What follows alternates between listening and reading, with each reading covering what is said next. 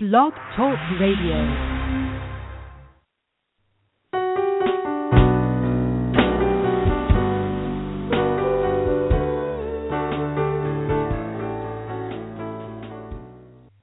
Hi, I'm author and publisher Traci L.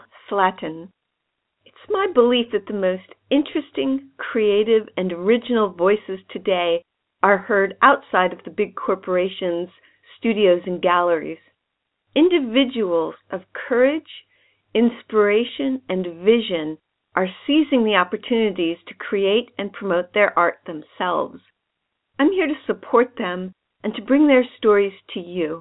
On this show, I'll interview independent artists of all kinds, unusual thinkers, and even some healers about their process. How do they do it? How do they start with an idea and bring it to life in the world? This show intends to illuminate the journey. Feel free to call in to 516 453 6052 with questions or live chat with me at blogtalkradio.com slash independent artists thinkers. Great to have you with us.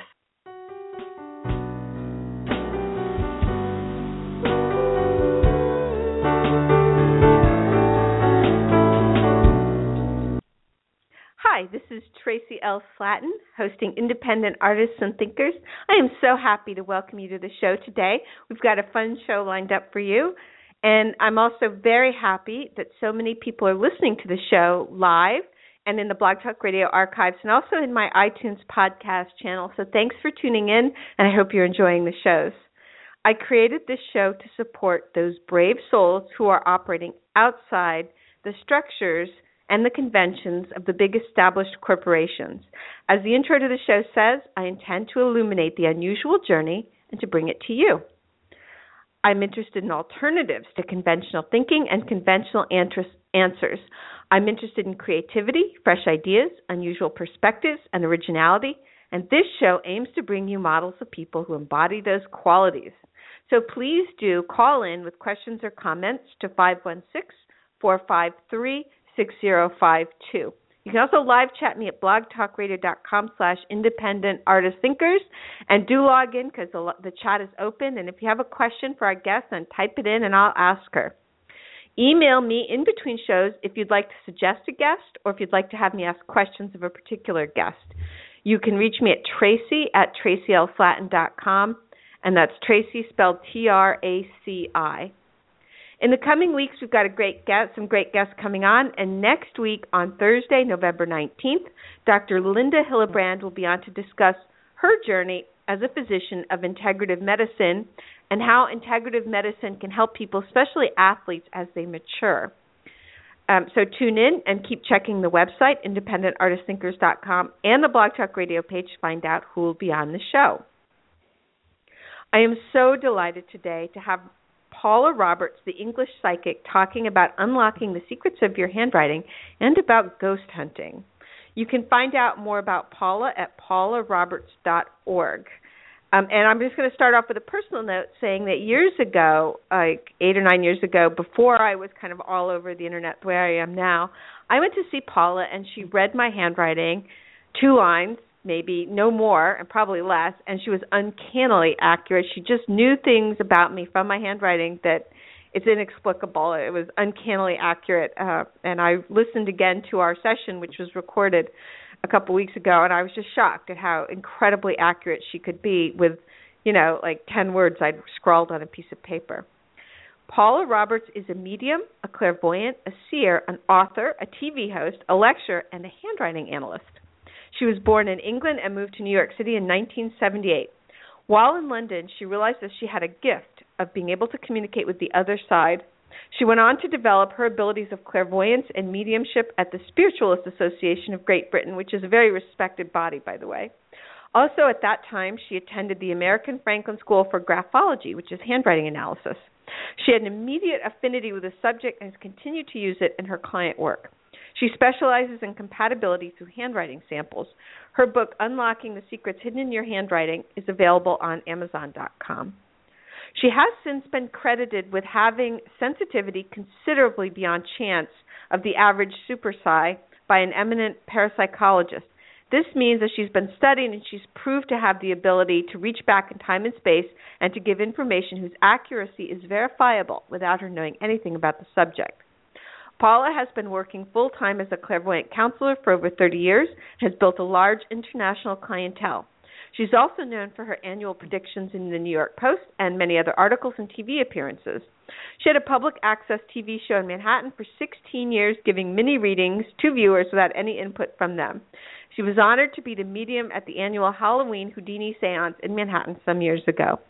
A few years ago, she was chosen as the psychic consultant for Broadway's revival of Blithe Spirit. She currently has two series being shown on YouTube discussing many aspects of the esoteric. One of her great passions is doing experimental work as a paranormal investigator ghost hunter, and this work has been documented in the American Society for Psychical Research Journal, also a great, um, very august body, and it's been documented on TV. Her work at the General Wayne Inn Phi was filmed by Unsolved Mysteries and still being shown. So, Paula, welcome. Oh, delighted to be here, Traci. Thank you so much for asking me on. Thank you for being on. It's it's a great pleasure and an honor to have you on the show. Thank you, thank you. And I, you know, I started off by telling my listeners that I had a great experience with you years ago, and um, and I especially I found your graphology just phenomenally accurate. Thing about graphology is, and indeed, as you say, I only get people to la- to write out one two lines and that simply is in script i live in new york city and my name is, followed not by the name but the signature. That tells me everything I need to know about a person's character. Well, um, I'm going to ask you. I got to start off with my questions in a minute, but I have to say that you looked at that and told me things about my father that were 100% accurate. and you know, I I remember I remember looking at you at the time you said that, thinking, no one knows that. Ah, but I know things. Um, let, let me clarify a point, if I may, Traci. Now, a lot of people think because I'm mainly known as a psychic that I use psychic work in my graphology, handwriting analysis, and I don't.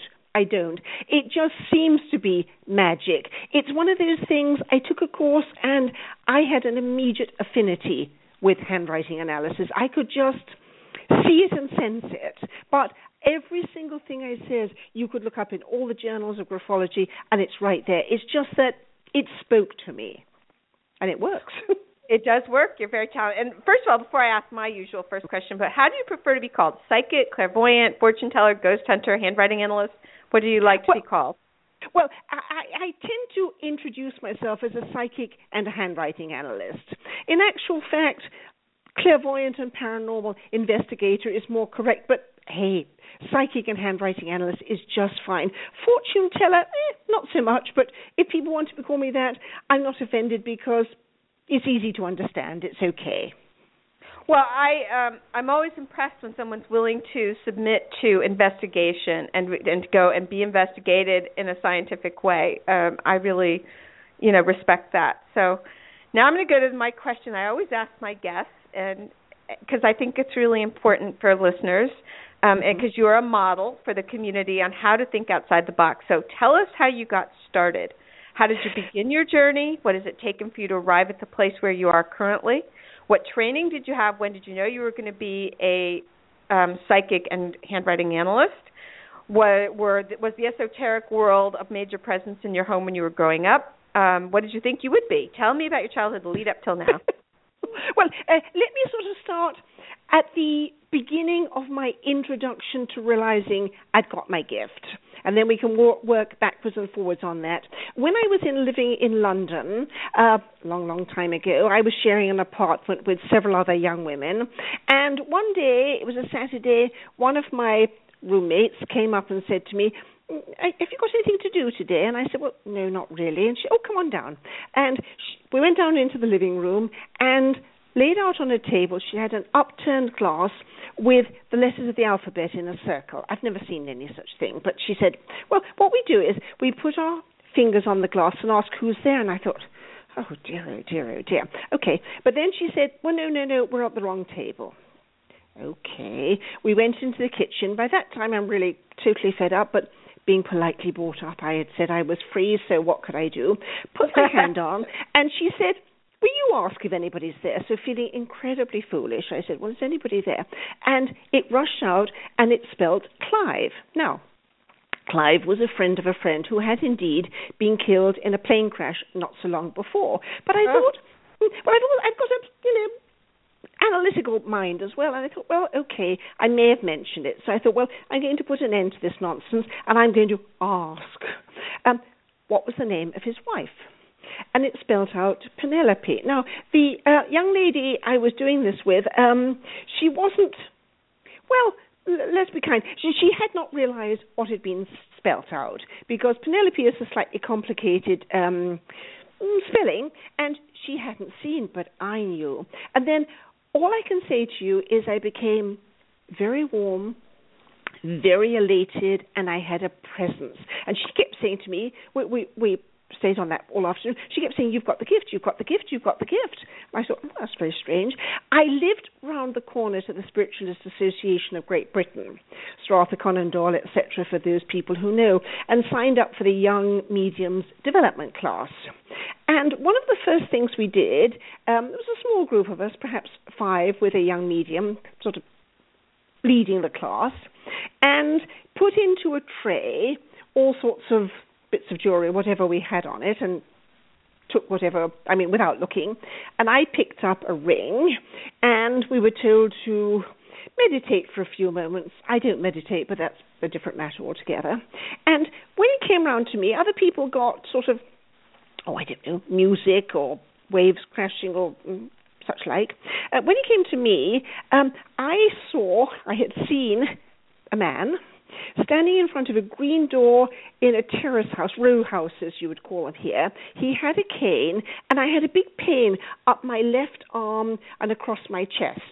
Mm. The young medium grabbed the ring from me and said, "Oh well, that's my grandfather's ring, and that was my grandfather, and he died of a heart attack, and that's where he lived."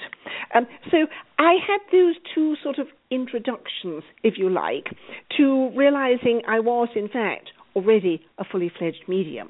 It just had not been brought to my attention. Now, the glass, by the way, to go back to the glass, because I did a lecture on this last week, is a form of the Ouija board. That's um, it sounded like the Ouija board.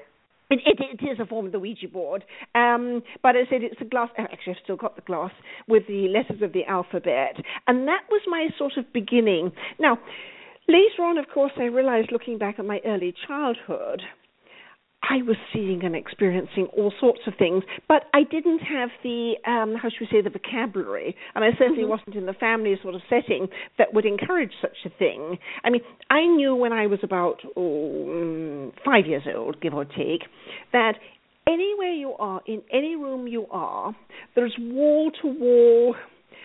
I suppose I would, I would, I suppose I was thinking spirit without, I said, you know, putting that actually. I, I knew they were dead people, shall we say. And it's very, very disconcerting because if you think wherever you are, whatever you're doing, you're not alone. Think about that. It's it's, it's not a, not a comfortable feeling.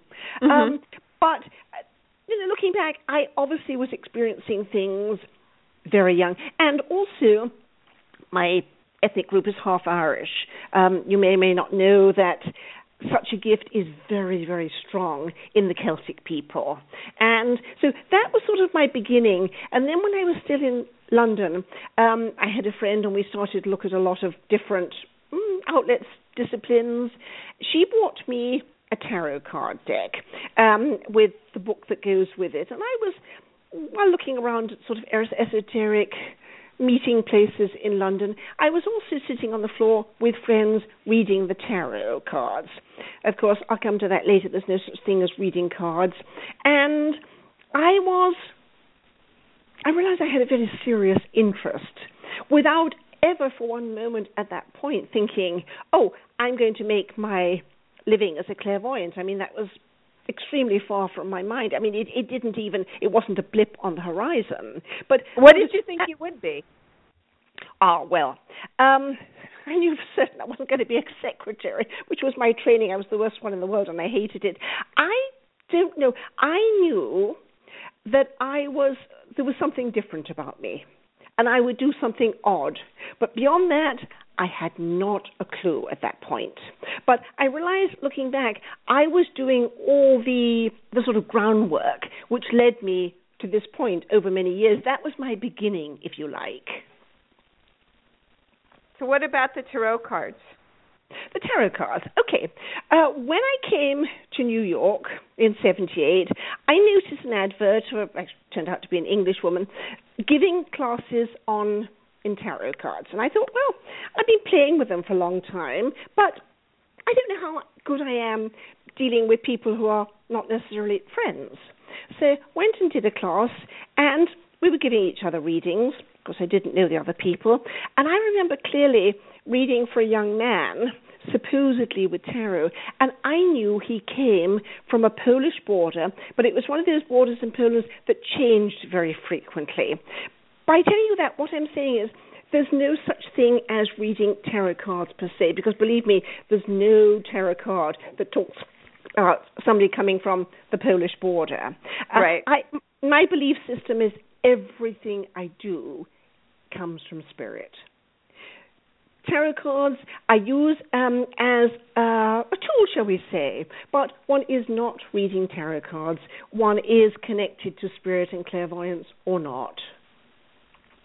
I, I think that I believe that too. I think that that's tarot cards can be accurate and palm reading can be accurate and reading tea leaves can be accurate and reading the entrails of an animal can be accurate if the person doing the reading opens themselves to that larger realm of information and you, knowing you've, actually, you've, you've stolen one of my major lines. I'll tell you what it is. Um, it, some people, you know, call and ask about my readings, and um, I understand they wish to appear knowledgeable. I understand, and they say, "Oh well, you know, do you work with um, crystals or photographs or anything?" And I say, "Well, I use the medium of the tarot, but." I said, if I used chicken entrails on the floor, the only thing that would matter is am I accurate? It doesn't matter how you access the the information. I don't use chicken and entrails; too disgusting. But um, no, horrible, disgusting. No. Um, but it doesn't matter. It only matters. But as I said, people like to sort of mm, try to quantify. They've heard something. They believe they know somebody who reads. Um, t- as you say, t- it doesn't matter. It doesn't matter. So how did you start actually in this field? Like how did you start doing it professionally in psychic work, handwriting analysis? Well, I'll tell you. Um, I became friendly with this young English, well, this young at the time, English woman, um, Emily Peach, who, by the way, has written the definitive book on tarot and handwriting, but um, that's a different matter. And we struck up a friendship, and we signed on to do parties together because we thought that's a great way to sort of hone our skills in a very non-threatening way because you may or may not know that if somebody is booked as a psychic for an event, technically and legally, it's called an entertainment. Um, mm. We just we just happened to be real, so we honed our skills on that. And then I had a friend who was actually full time in the business, and he said to me, "You know, you're ready to go full time." And I said, "Oh, am I? Um, okay, all right." And I did, and I, I had an advert in the Village Voice. Brought in all sorts of strange people back then. But that was my starting. And the same person, and I haven't looked back since then, and the same person a while afterwards who also had a public access show said, you could do this as well. And I again said, oh, okay, all right, okay. Um, went and did the public access show, which is very, um, all I had was a camera in front of me, an open telephone line, and that was it. And people would call in and say, Give me a general reading. I seem to have got it pretty right, even in that very, very quick, uh, those very, very quick readings. And I actually went on to have that show for about, with breaks, about 16 years. But during that time, as I said, um, from the very beginning, I didn't do anything else. This was my work. This was my vacation. So I think all these things pointed me in the direction. I mean, often in my work, now I'll come to my ghost hunting in a moment, I've been, somebody's put a thought to me, and I'm, I'm really quite bold. Somebody puts a thought to me, and I say, oh, okay, okay, we'll, we'll give that a sh- we'll give that a shot, and I do. Mm-hmm. I do. I wouldn't necessarily have come to that myself, but those people were put into my life for that purpose. And then I look back and I, I, I recognize that. You're in your dharma. You're doing what you came here to do. Oh, absolutely. This is a vacation. I mean, I don't think anybody, um, any sensible person, would wake up one day and think, oh, I'm going to make my living as a psychic because it isn't easy. This is not easy work. It isn't easy. I mean, some people who, who my friends who are not so particularly into what I do, um, have the strong feeling that unless you're working nine to five and getting a salary, you're really not doing anything worthwhile. Um, it, it's a, and I never thought that being having looked after myself since I've been 18, I never thought back then that if you didn't get a paycheck every week, you could possibly support yourself. It was a big leap of faith, literally and metaphorically. But it was the right thing to do. Has it been easy? No. Would I ever want to go back and do anything else? Absolutely no. I, I, I believe my work to be, without sounding too grand, um, important. I really do. Well, I I think it can be. I you mentioned ghost hunting. You know, mm. I just have to tell a quick story, and that is, Please. um, you know, I trained to be a healer, and I was a healer, and we worked with a lot of clairvoyants, and you know, from time to time, um, entities or spirits, passed over people show up. Although I really don't want to deal, I don't want to do that work, and I close down my sight every chance I get. But um, I was dealing with someone who was a professional scientific person and a colleague of theirs died. And after his colleague died, she started coming to me saying, I've left an envelope on a table. It has to be mailed. And I was just like, oh, please don't do this. Go away. I, I don't want to talk to you. And she was like, I've left an envelope. She wouldn't go away. She very she was this wonderful, wonderful human being. She and what was beautiful about her when she was alive and continued when she was not um, in the body is that she had a big heart field as well as a big intelligence field. So her her loving kindness and her intelligence were both very strong and very vivid in her field. But she kept coming to me. So finally, reluctantly, I sent an email saying, um, "Dear so and so, you know I come from a different paradigm than you do, and I have to say, you know, I'm so sorry about. I heard your call. Uh, you told me your colleague passed away, and." in this paradigm in which I live and have my being, she has come to me and said there's something, an envelope on a table that has to be mailed. Would you please just check this out? Maybe it's totally wrong, but at least I will have. So then she left, and I never heard more about it because I didn't want to ask this person, no, who's no, a science no. person. But I felt, but I was just like, I don't want to do that. How do you deal with it? Because they'll come if you're open. They will come to you. Well, uh, let me go back to the Spiritualist Association of Great Britain. This is a really important point. They were adamant to tell us, in telling us that it is much more important to learn how to close down than to open up. And I've always done this. I do not walk around open. Um, now, I'm, I'm sure we all know, well, you and I know, people gifted clairvoyants who suddenly start reading people next door to them in, in the supermarket line or whatever else. Uh, accurate or not is not the thing I'm saying, but they burn out. They burn out. And people, you know, meet me perhaps socially and say, "Oh, tell me something about myself," and I, I don't, and I can't, um, because if I was open all the time, I'd have been a crazy person a long time ago. Uh, mm-hmm. Another thing about that is by the time I live in a very large apartment block, by the time people leave my apartment and get to the elevator, everything about them is gone. I have be I've got a sort of mm, contract, if you like, with the other side. I know that sounds strange, but everything I say sounds strange, so bear with me. That they protect me, which is why people ring me up. Perhaps they've come to see me once a year for like 30 years or whatever it has happened. Um, and they expect me to remember something about them, their reading, but I don't. It's passed through me, it's gone, it's finished, it's done with. I do not walk around open, um, if that answers your question. Well, I just want to hear your comment. I I have a, a an agreement, and it's no spirits in the bedroom because I do not want to wake up in the middle of the night and see somebody some disincarnate. I just don't want to do it. So I have a really clear intention in my home. well, uh, may, may, may I interpose there? Uh, the thing is, when I say, you know, I, my, my my apartment is sealed, um, when I'm saying that there are wall to wall spirits and entities, I don't mean anybody or anything that one can actually see. Uh, that there are no, um, let's call them spirits, in your sorry bedroom. Um, that there aren't would be unlikely, but that's very different from actually seeing something. That's a whole different cup of tea. Well, tell me about ghost hunting and how you got started with that and what that involves.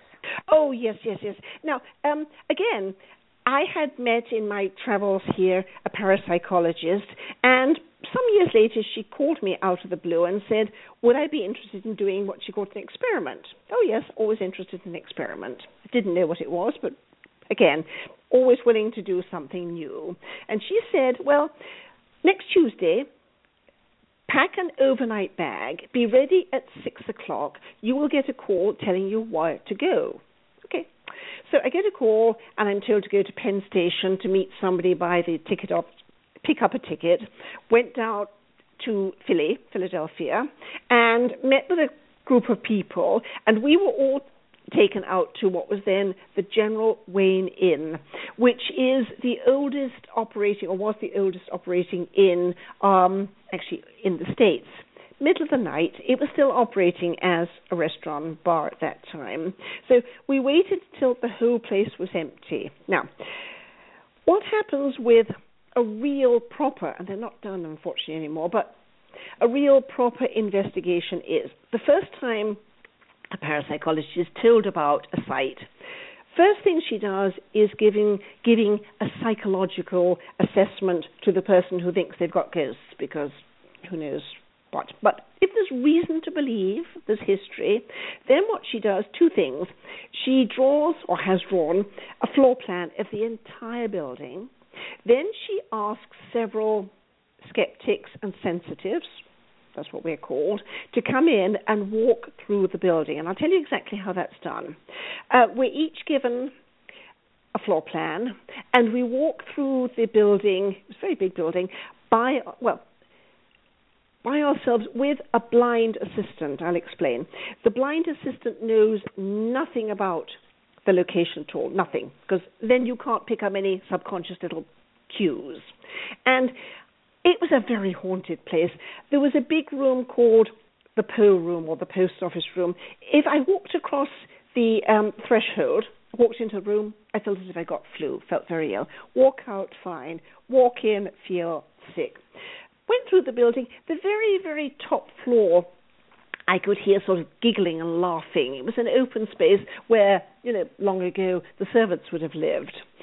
There was an office on the back of the second floor, I felt very uncomfortable in. I was obviously reading something in the future because not so long afterwards, one of the managers murdered his partner in there. oh my God! But, but going downstairs, went down to the cellar. Now, when I say it's cellar, it was uh, carved out of earth. It wasn't, um, you know, the cellars you might have in your house. And walking down the very rickety little wooden steps, stairs, I suddenly thought, oh, that's interesting. Over there, there's a soldier in an old sort of uniform. He's hiding. He's very, very frightened. So I put that on my little floor plan. Uh, went off. We all turned in our things and met up the next morning because it was the middle of the night by that time. And everybody's um, what they'd seen and felt was looked at. Um, the soldier was the biggest ghost. Was the most frequently seen ghost in the entire place. So sort of bingo. And that we recreated that for the unsolved mysteries, and it's still being shown. I mean, it's many many years ago. It's still being shown. But to go back, that was my very very first um, ghost hunt, if you like, and I got it. I mean, I just got it. Uh, nobody else did. But um, that was my first. I've done many since then, but that was my first. And that was one of the biggest experiments one had done because there was money available for those things back then. So that is ideally how it's done. Since then, I've done you know many more um, in a smaller way, but that's really how I started. And um, it's something you enjoy. Have you ever been frightened Oh. when you encountered one of these ghosts? Uh, not, not, not, so far. Not so far. Um, another house we went to, a friend of mine actually was a client. Um, I'm allowed to say that. You'll understand why in a moment. and she had a very interesting background. She worked in the financial field, but also she was constantly aware of spirits. For example, she did a fairly rare thing. She had time lapses. She said there were places on Lexington Avenue that she couldn't walk down because she was seeing people from all kinds of different um, periods of time rushing around. Now, she was telling us about, she'd been telling me about her very haunted house out in near the Delaware Gap. So a friend of ours, she's also she's an amazing clairvoyant, Carl Petrie. Um, we asked if we could come out and have a look, and he would video it. So we went out, and we weren't quite sure which house it was. It was out in the country that didn't have sort of numbers on. So as we walked up to the porch, what happens quite frequently, we both got very dizzy. And we said, oh, okay, we're at the right place. So we walked around separately because we quite often work together, but, you know, we do our walking around separately. And there was an area in the front room where I sort of saw, and I'll explain that in a moment, a woman in a rocking chair. Now, um, I've got to tell you how I see. Carl does something different. When I see, I would say to somebody, Can you see your bedroom? You can see your bedroom, yes? Mm-hmm. Okay, good. That is how I usually see. It's in my mind's eye. Now, Carl is a completely different person. He sees externally, but we come up with the same things. And I was in the living room and he was videoing me, and there were no doors or windows open. And I got a very cold chill down one arm. When he looked, and he is a videographer, when he looked at the tape later, a black shape goes right across my face. There was banging upstairs, there were lights flickering, there were candles flickering, a book crashed from one side to the other, massively haunted. So we met with her again with somebody else with a view to filming the whole Mhm. thing because it, it really was. I could spend the whole hour just telling you about that place, but we haven't got time. Um, so we met on now. This is the early September 2001. That's relevant, and it was a Thursday, and we were talking about perhaps looking into who had lived in the house before. I mean, one of the manifestations there, the farmer because it was originally a farmhouse, four o'clock every morning went tramping down very, very noisily um, down the wooden stairs. She wasn't very social, and people would, because it was a gorgeous place, people used to want to to stay there. they never Uh-huh. lasted the night. They never lasted the night. Any case, so we met with her, and she said she was going to look up, you know, the deeds of the house to see who had lived there, and she gave me her business card. Now, in my work, I don't usually have to know where people work. It's it's irrelevant to me. She worked for Cantor Fitzgerald. Uh, next Tuesday, she was no longer with us. But I knew perfectly well that she just went straight home to her friends because she was much more comfortable with spirit. Though she was also an incredibly successful stockbroker. So Mhm. if you knew her with a business hat on, you would never know. She's constantly surrounded by spirits and very comfortable with them, and not so very fond of living, breathing people. So that Mm. was one of the very dramatic um, places I, I, I've, I've done another ghost hunt to. But th- there are many more. But I said, you know, we, we're sort of short of time. I can't tell you them all. But um, those are two of the the more dramatic. Oh, well, let me tell you about two others, if I may, quickly sure. because because there are different ways to experience. I went down with a journalist down to again the Philly area. Um, I didn't know him. As we were going down, I got an impression. I saw in my mind's eye a table with medical equipment on it.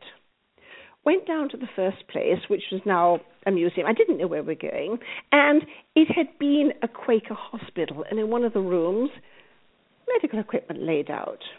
We went to another house, um, and as we were sort of going, it was a big house uh, down on Main Line, nice place.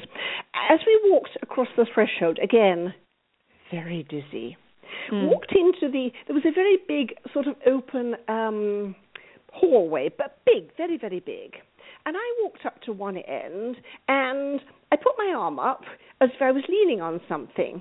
There wasn't anything there, and she looked at me and said, "This used to be a bar, and that's where the bar used to be." So Ah. I've got I've got my elbow. And another similar sort of manifestation, before it was torn down, um, Martha Graham's studio, dance studio, was literally on my street down the road. Went in shortly before, because I knew it was being demolished.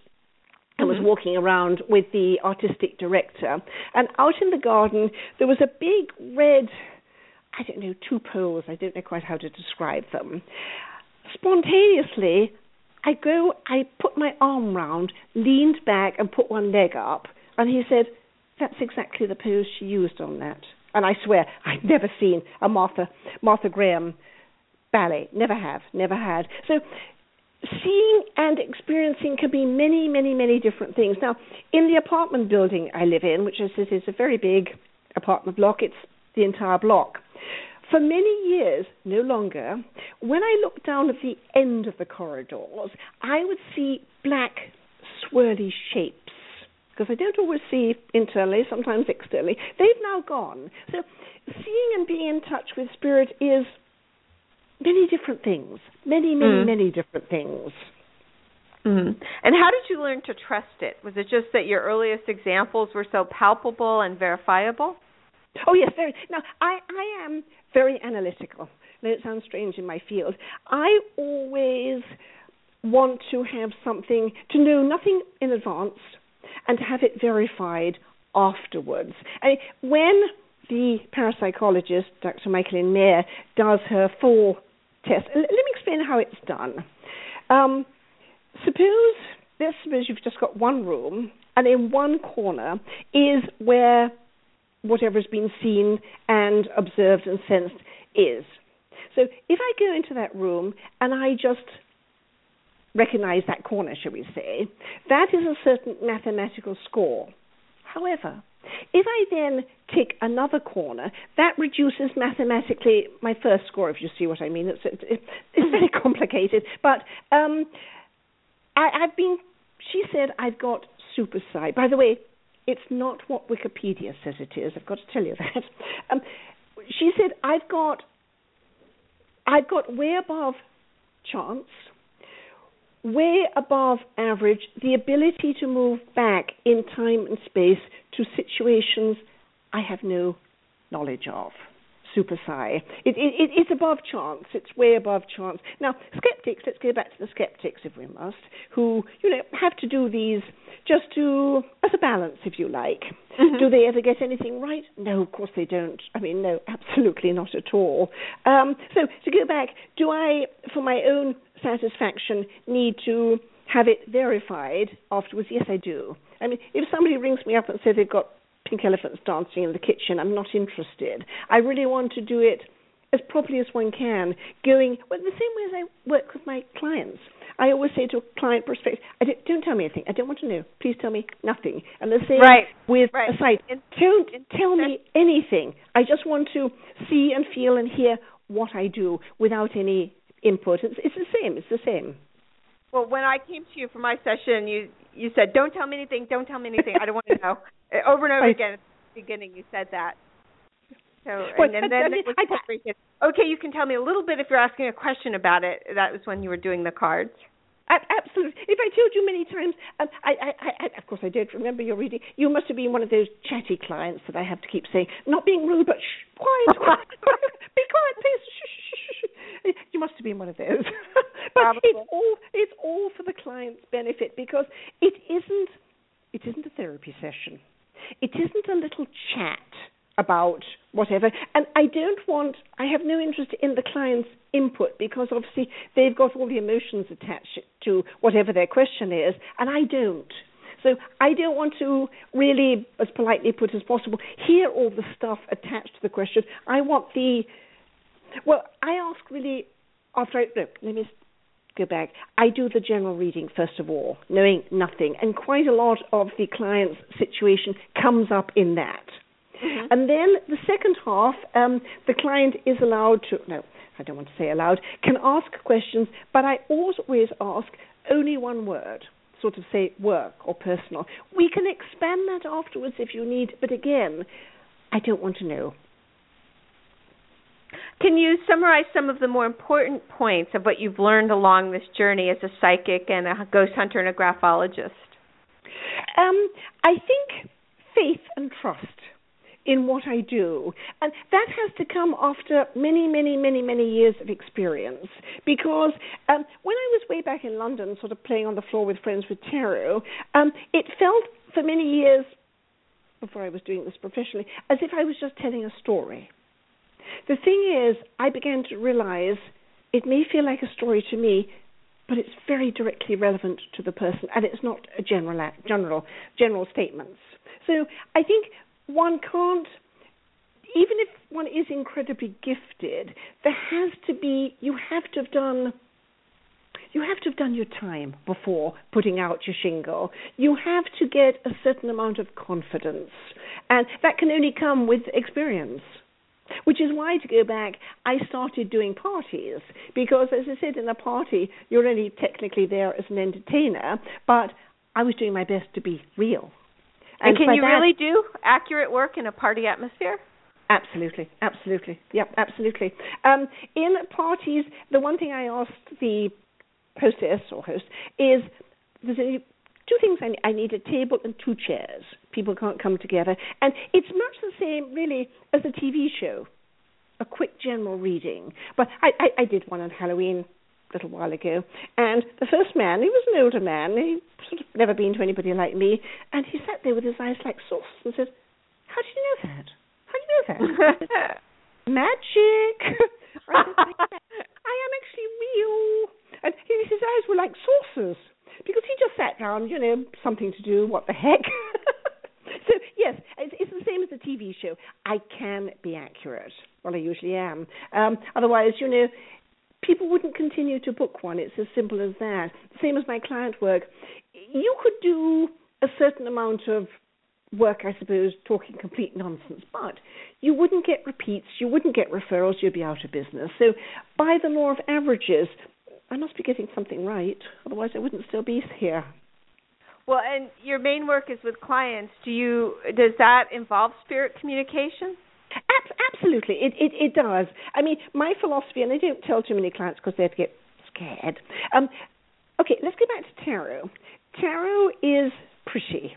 So, and I deliberately make very little eye contact with clients because that can be intimidating. So they like to think I'm reading, cli- uh, reading cards because that's non-threatening. What is actually happening is my, I call them my team, is talking to your team, and there's an exchange of information. Everything's everything's good. Let me tell you another thing that I can't say happens regularly, but occasionally happens in um, my client work, and I've got the I've got the client's permission to say this because I'm very discreet about who my clients are. I was dealing with a German woman. I've been dealing with her for some years, and lovely lady. She was blonde with blue eyed, and you're already thinking, okay, she's German, blonde, blue eyes. What, you know, nothing special about that. But we were in the middle of talking about whatever were her issues of that day, and I was being very attracted to. There was a man. I knew he was spirit, and he he was obviously a grandfather, and he wasn't going to let me go same as your woman with the with the envelope. They're not going to let you go if they caught your attention. And right. what he particularly right. kept showing me were his bright blue eyes. He also showed me that he was a he was a sailor. He had a little hut out on the beach in the North Sea. He was very antisocial and so on and so on and so on. Now, the client starts bursting into tears, not because it was her grandfather, but two things. They were the only ones in her family with those bright blue eyes and there'd mm. always been a little bit of question in the family whether he was actually her grandfather. So she got all her answers just just like that. Oh, so, that's lovely. Okay, it, it, it, it, I, I can't say it happens often, but it has happened quite a few times. And as you've just said yourself, once they've caught your attention, they're not going to let you go.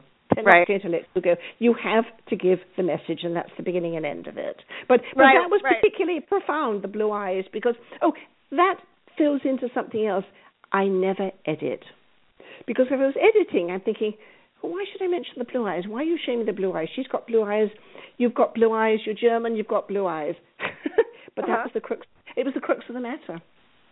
Well, I didn't want to give the message because the person I had to give the message to was a person with a science background who did not believe is not part of this paradigm and I really argued with this woman but and she was the most big-hearted person in the world but very stubborn. She just was not going to leave until you know and I waited I sat on it for at least a week and she mm-hmm. just would leave finally I I gave the message and thought well God only knows what he thinks of me now. He probably thinks I'm crazy but so what are some of the major challenges you've faced in your work and what are some of the rewards? But start with the challenges. I'd really like to hear well, challenges. Um, I, as you know, come from England, um, a sort of middle class background. Uh, my family, my mother originally left it different story, was raised a devout Catholic. So, if you know anything about England plus Catholicism, my work is totally beyond the pale. I mean, totally beyond the pale. I mean, just, just so.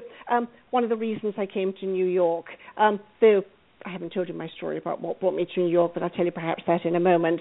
Um, so when I used to go back to England, which I did very regularly when my brother and mother were still with us, um, I was sort of told no discussions, don't want to know about what you do, not a word about it, thank you very much. Until I was on BBC television and radio, and then suddenly I became sort of famous, and then I was allowed to. But really not. really, really, really not. It doesn't fit into um, what one would have thought of as my background. So, is that a sort of challenge? It was originally. I mean, a long, long, long time ago, I gave up truly, absolutely any thought of being at all worried about what people think of what I do because you can't. You can't. I mean, you you, you just can't. You can't. I mean, sometimes um, I look like a perfectly normal, regular person. Of course, I'm not, but I look like a regular person. So occasionally, somebody meet me socially and chat about this and that, and then they'll ask what I do, and I can see a shutter going down in front of their eyes, metaphorically speaking. They're absolutely mm-hmm. horrified because they're thinking that you know, I was a regular person, and here I am, obviously totally crazy person. So, but you can't you can't buy into that. You can't. The the joys of the work. Um, oh, so many. Um, one of the last things my mother said to me is because she was evaluating what I was doing because she'd never been quite on board with it, and she said to me in her last days, "That's not morbid. It's a, it was actually a wonderful couple of days, but never mind." Um, so she said to me, "You know, Paula, in your work, do you help people?" I said, "Oh yes, mummy." She said, "Oh, well, that's all right then.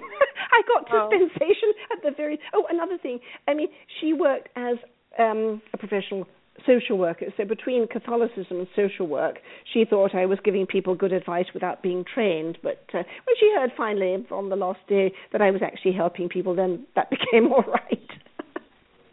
but you know, the the the, the joys are okay, given that you know I, I remain a sort of professional distance, but it's very nice to be able to help people with parts of their life that they have no other avenue to to go to, shall we say? Because uh, some people ask me, well, well, some people actually rang up and said, well, I've got su- such and such amount of money this week. Um, I'm just wondering whether I should go to my psychiatrist or you and I didn't say anything. But the thing is, if one comes to me and if it's working correctly, I never said, I never do that. You know, we can guarantee our work. We can't. But mm-hmm. hour for hour, I'm telling you, I'm not waiting for you to discuss, you know, your childhood or whatever else. I'm telling you things that, if they're correct, you can then work with or not as you choose. Um, so that, that that is the joy of my work. And have there been clients who came back and said, "What you know, Paula, this really changed my life. Thank you." Oh, absolutely, absolutely. I mean, too many times. Remember, I'll, give you a little example, just a small example.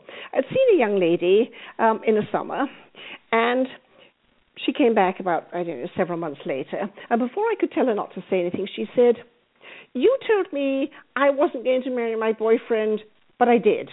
And I thought, okay, so why are you here? I didn't say that. Mm-hmm. mm-hmm. it turned out that she was already divorcing him, and she said, I wish I'd listened to what you were saying because you were so right. it's that that sort of thing. I mean, there are so many stories I couldn't possibly think of them all, but that's the kind of thing that they get information from me, and they know I have I have nothing to gain by it. I just tell them. Uh, sometimes people, uh, there's a write up in a book about me that I'm brusque, I'm not for the timid, but I'm right. That is, that is all I aim to be. Um, to give people information which they could work on with or not as they choose. I mean, one of the things I do, or so many things, it sounds like a little thing, but suppose you were going for an interview or a meeting next week.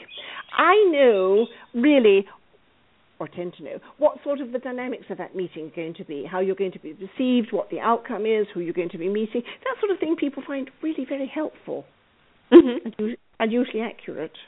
So, so, so many different ways, so many different ways.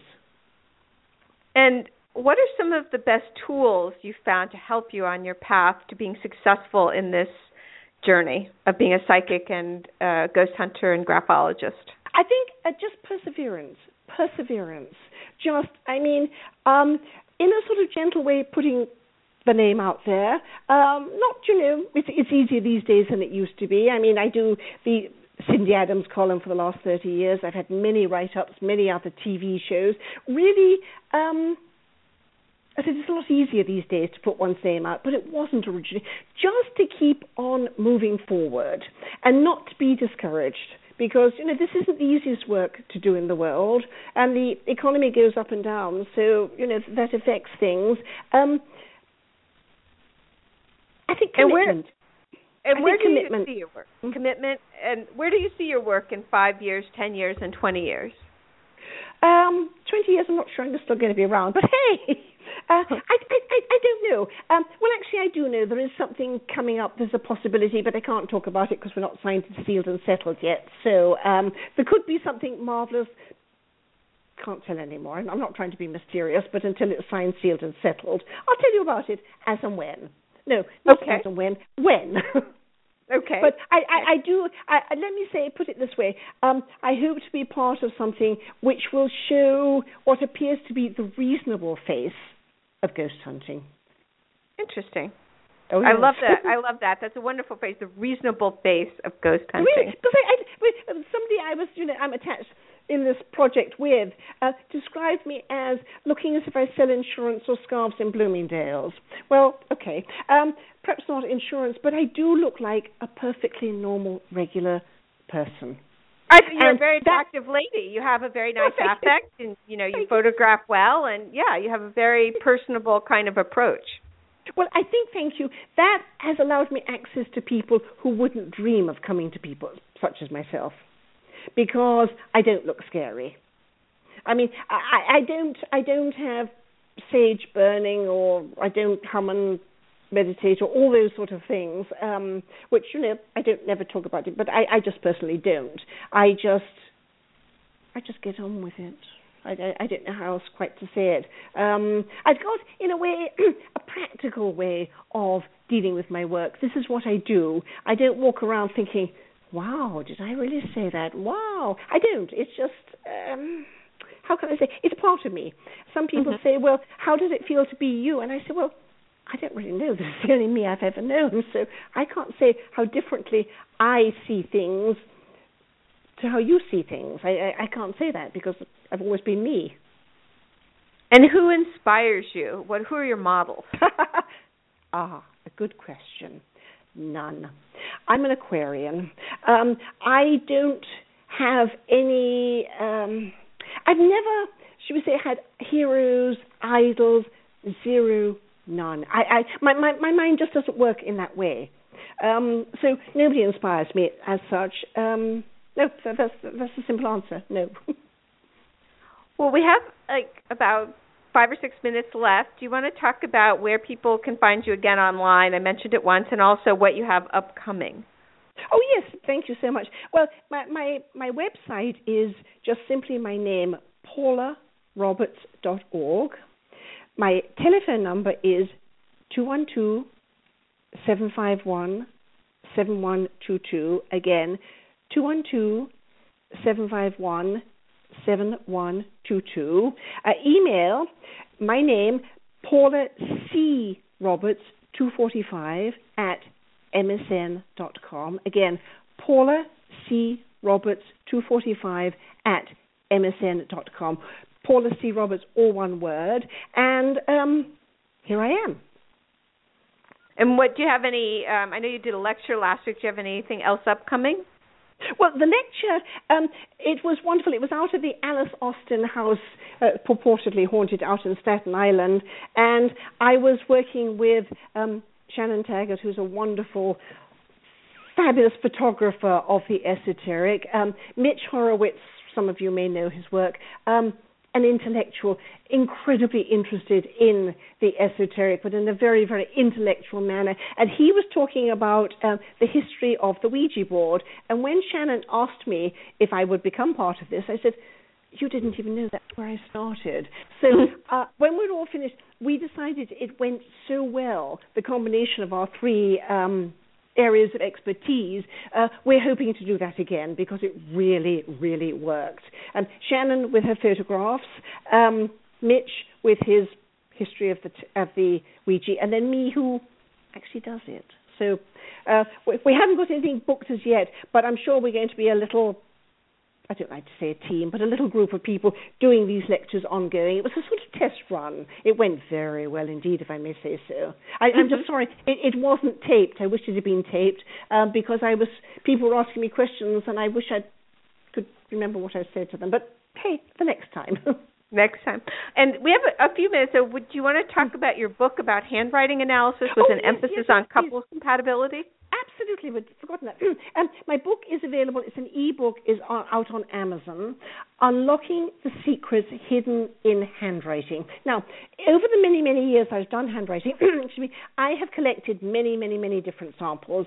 Um, a lot of celebrities, a lot of people with mm, extreme characteristics, and I realized over the many years because I always start a client reading with the handwriting analysis, and I realized I can do special. Um, I can look at compatibility with couples through handwriting. So the book is somewhat an emphasis on, in a mini way, being able to look at your own handwriting and somebody else's to see how close you are in character or not. And as you said yourself, it's very, very accurate. I love handwriting because it really blows people's socks off, which is I find very amusing. Because how can you said so yourself? How can looking at a little bit of handwriting, tell me about your relationship with your father. But it can.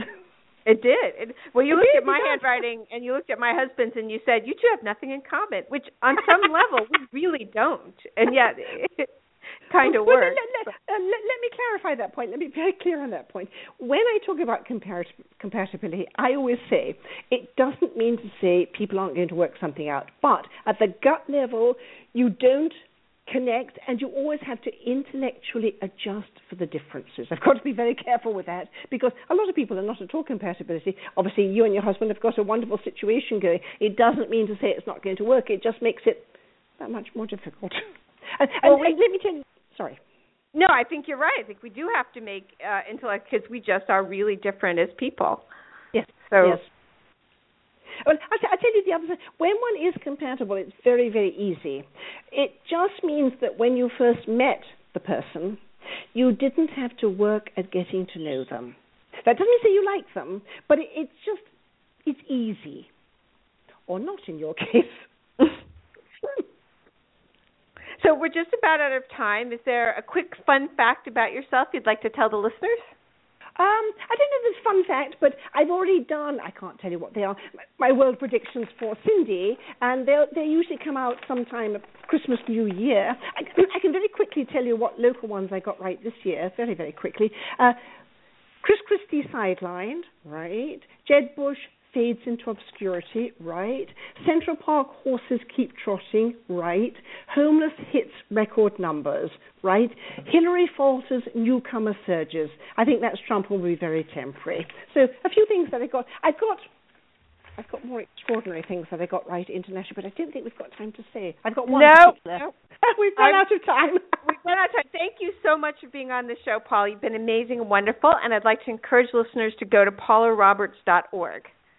Thank you so much, Traci. It's been absolutely marvelous. Had a marvelous time, and indeed, the time went past too quickly. Thank you so much. Thank you. So um, next week, Dr. Linda Hillebrand, and see you next time.